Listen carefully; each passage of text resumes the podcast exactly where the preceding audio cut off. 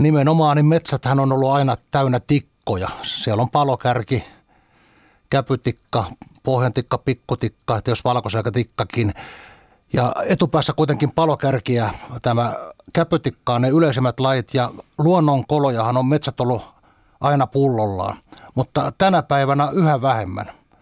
Talousmetsissä ei enää näitä luonnonpuita niinkään ole, pesäpuita, kolopuita ja tarvitaan pöntytyksen apua.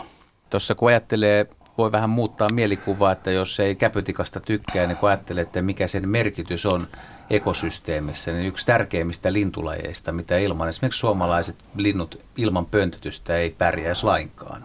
Joo, on tosi paljon lajeja, jotka hyötyvät käpytikan kolosta, että kun ajatellaan ihan tutusta kottaraisesta alkaen ja sitten talitiaiset, kirjosiepot ja monet muut lait. Ja sitten on myöskin sellaisen, sellainen laji kuin liito-orava, joka on hyötynyt myöskin – käpytikan olemassaolosta.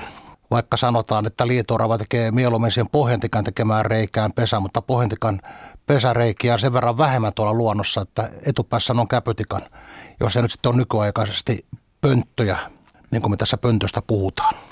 Eikö se ole kiva, että tikat on sen verran ahkeri, että malttaa joka vuosi kaivaa lähes joka vuosi ainakin niin uuden kolon, että jos ne kaivaisi vaan sen ja yrittäisi pitää sitä, niin se jää kuitenkin sitten tosiaan muiden lintujen käyttöön, joskus jo samana kesänä, mutta viimeistään seuraavana vuonna.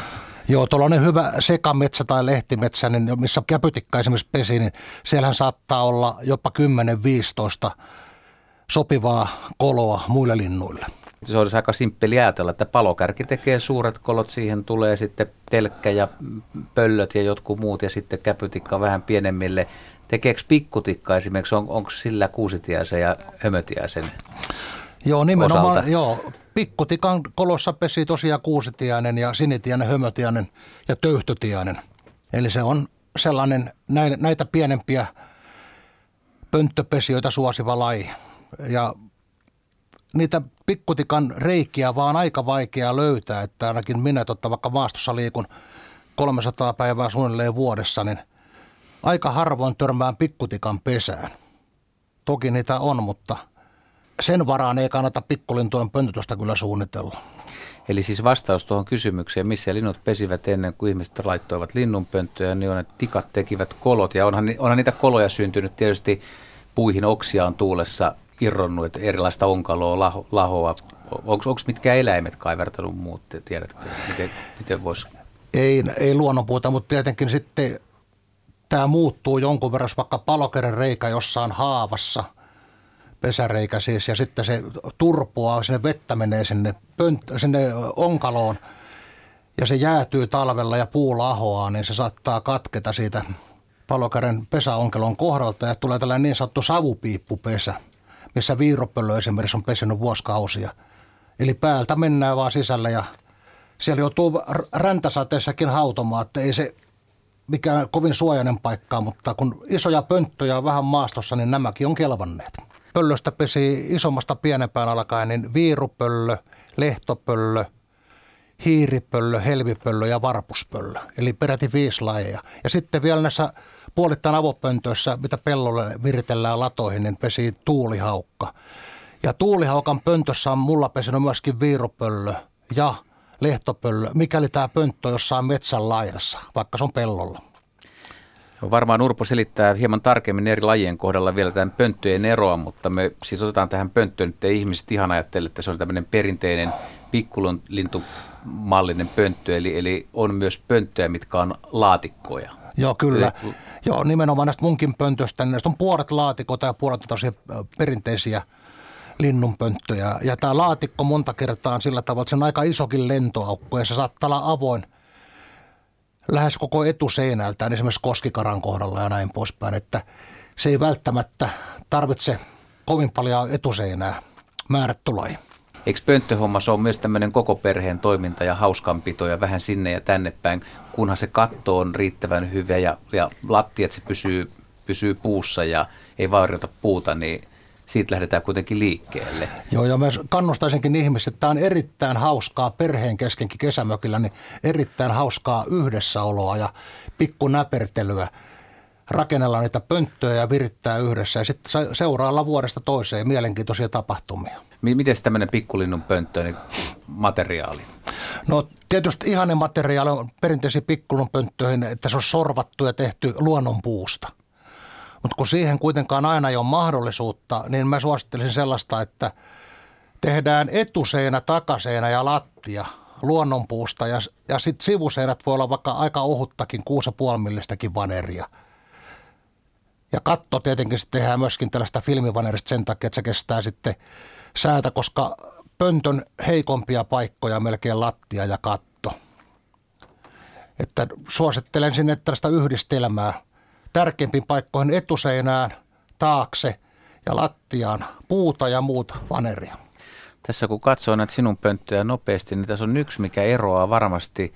Väittäisin, että 90 prosenttia suomalaista sen kesämökkipöntön tekee ja hakkaa sen nauloilla ja vasaralla, mutta sulla on ruuvit kaikki alla.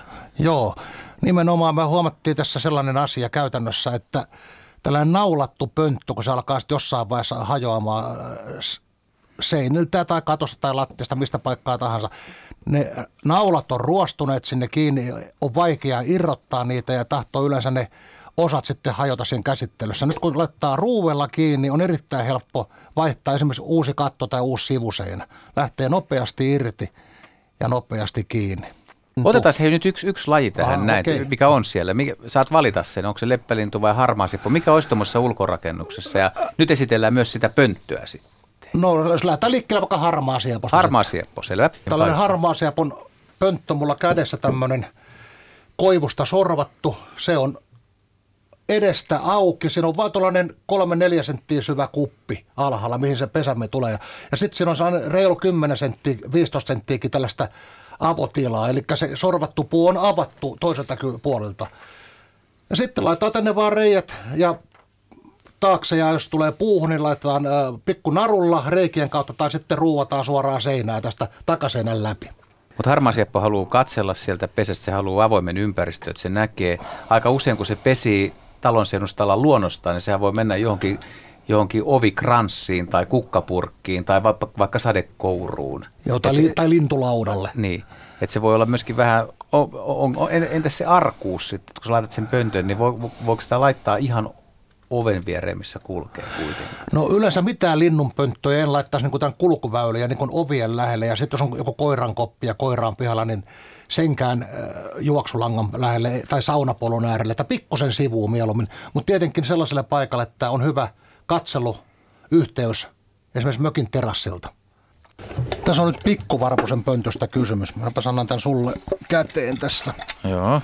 Tämä on tämmöinen panee tiaspöntön toisinpäin, niin siitä saa ihmiset vähän kuvaa Joo, sitten. joo jos ajatellaan vaikka talitiesen pönttöä 32 millin aukolla, niin laittaa sen vaakatasoon, niin se on periaatteessa semmoinen, se pesi sellaisessa talitiesen pöntössä. Tämä on pikkusen viimeistelty, eli tämä takasena on hieman korkeampi kuin etuseena ja tämä on laittu tänne vähän yläreunaan enemmän tämä lentoaukko.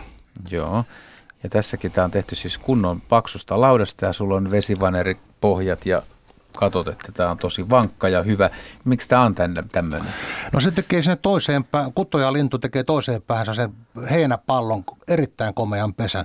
Eli se on heinää täys se pesimisaikaan koko, koko pesä ja paljon on höyheniä ja untuvia ja Tämä on nyt nimenomaan se pikkuvarpunen sellainen, että pönttö laitetaan rakennuksen katon alle – ei tarvitse olla kuin pari metriä korkeutta. Voi laittaa vaikka useamman pöntön vierekkäin, kun on yhdyskuntalintu, mutta ei koskaan saa puhdistaa pönttöä. Se pitää olla aina linnun jäljiltä. Eli vaikka siellä on heinää täysin, niin siihen ei saa koskea. Jos sen puhdistaa, niin se vierastaa pönttöä saattaa, ettei pesi moneen vuoteen tai ei ollenkaan enää. Että kannattaa jättää koskematta. Niin pesi joka vuosi. Tämähän on semmoinen laji, missä sitten molemmat emot hautuu, että koiraskin osallistuu haudontapuuhin, kun aika monilla ja tämä on se, naaraa hommiksi. Semmoinen laji myöskin, että syrjättänyt niin tämän varpusen. Eli tämä pikkuvarpunen on nykyään paljon yleisempi kuin varpunen. Varpunen on taantunut ja pikkuvarpunen erittäin räjähdysmäisesti runsastunut. No miten tämmöisellä pöntöllä, tuota, jos varpunen, mahtuuko varpunen samasta sisään? Ei että... mene kolme ja kahteen, mutta jos haluaa varpuselle pönttöön laittaa 35 milliä tai suuremmalta lentoaukon, niin pelaa. Oletko miettinyt sitä syrjäyttämisen syytä, että onko se, jos tähän tulee varpunen ja pikkuvarpunen vierekkäin, niin hakkaako isoveli kuitenkin pienen vai joutuuko poistuu jonkun syyn takia? Joo, saattaa, saattaa olla, tota, että ne lajeittain ne yhdyskunnat muodostuu kuitenkin, kun voi vierivieressä olla. Että en usko, että tulee sekayhdyskuntaa, pikkuvarpunen, varpunen, pikkuvarpunen, varpunen. Onko semmoisia pöntöttejä, jotka laittaa syksyllä varta vasten niin kuin puhtaat lämpöiset jotkut, jotkut pohjusteet linnuille, että pihapiiriin? Onko sulla ketään semmoista kaveria? Ei mulla, eh. ei mulla sellaista kaveria. Itse on ehkä pikkusen syyllistynyt just nimenomaan muutamien lajien kohdalla tähän, että kun näen, että esimerkiksi kotipihan tuttu sinitiainen pesi aina samassa pöntössä, niin on varannut, että silloin reilusti löytyy talvella sitten tavaraa.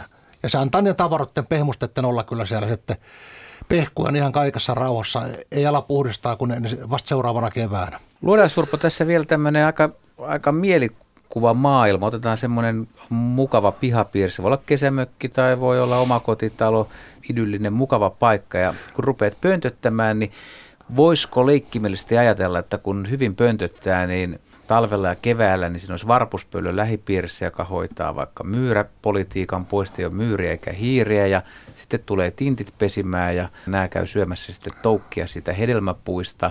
Poikasaikaa sitten lopuksi on, on harmaasieppo ja kirjosieppo kesemmällä, kun siinä terassilla istutaan ja vietetään semmoista mukavaa iltaa, nautitaan suomalaista suviyöstä, niin hyttysetkin pysyy pois ja sääsket, kun nämä pikkulinnut hoitaa siepot sen. Onko tuulesta temmattu no juttu? ei ole, puoleksi on totta. Ihan pikkusen on liiottelun maku, mutta ei kuitenkaan nyt ihan täysin voi ampua alas. Kyllä se ihan totta. Ja sitten on myöskin muistava, että näähän on tietysti myyriä myöskin mielellään, että nämä pöllöt tota, siinä oikein niin kuin isommassakin määrin. Että myyrihän on erittäin hankala hää, häätää puutarasta monta kertaa ja ihmiset soittelee mulla jatkuvasti kyselee, että mikä siinä oikein auttaisi, mutta ei siinä auta mikään muu kuin kärsivällisyys. Tuossa on itse asiassa yksi, mitä ei ole tänään käsitelty, viimeksi sitä käsiteltiin, niin on, on, onko pöntötyksestä vaaraa. Että mitä jos siinä on iso kokoinen pönttö ja viirupöllö pölähtää siihen pihapiiriin pesimään, niin sitten ole, sit onkin leikki kaukana. Joo, mä sanoisin, että viirupöllön pönttöä ei kannata laittaa missään tapauksessa kesämökin pihapiiriin, eikä minkään sellaisen polun varten, mitä jatkuvasti liikutaan. Että koska silloin, kun ne poikasta on lähtenyt pöntöstä maastopoikasia, emo saattaa olla arvaamaton. Minäkin olen joutunut tutustumaan toistakymmentä kertaa siihen, että emo tulee, mutta mulla on sellainen – kiinalainen koirankarvahattu päässä ja laskettelulasit, niin mä pärjään kyllä. Minkälainen semmoinen jysähdys on niskassa? Hevonen ei ole koskaan potkassa, mutta muutaman kerran voisi kuvitella, kun on lentänyt turvalle, niin vaikka näin massiivinen mies, että kyllä se varmaan jonkunlainen varsanpotku on.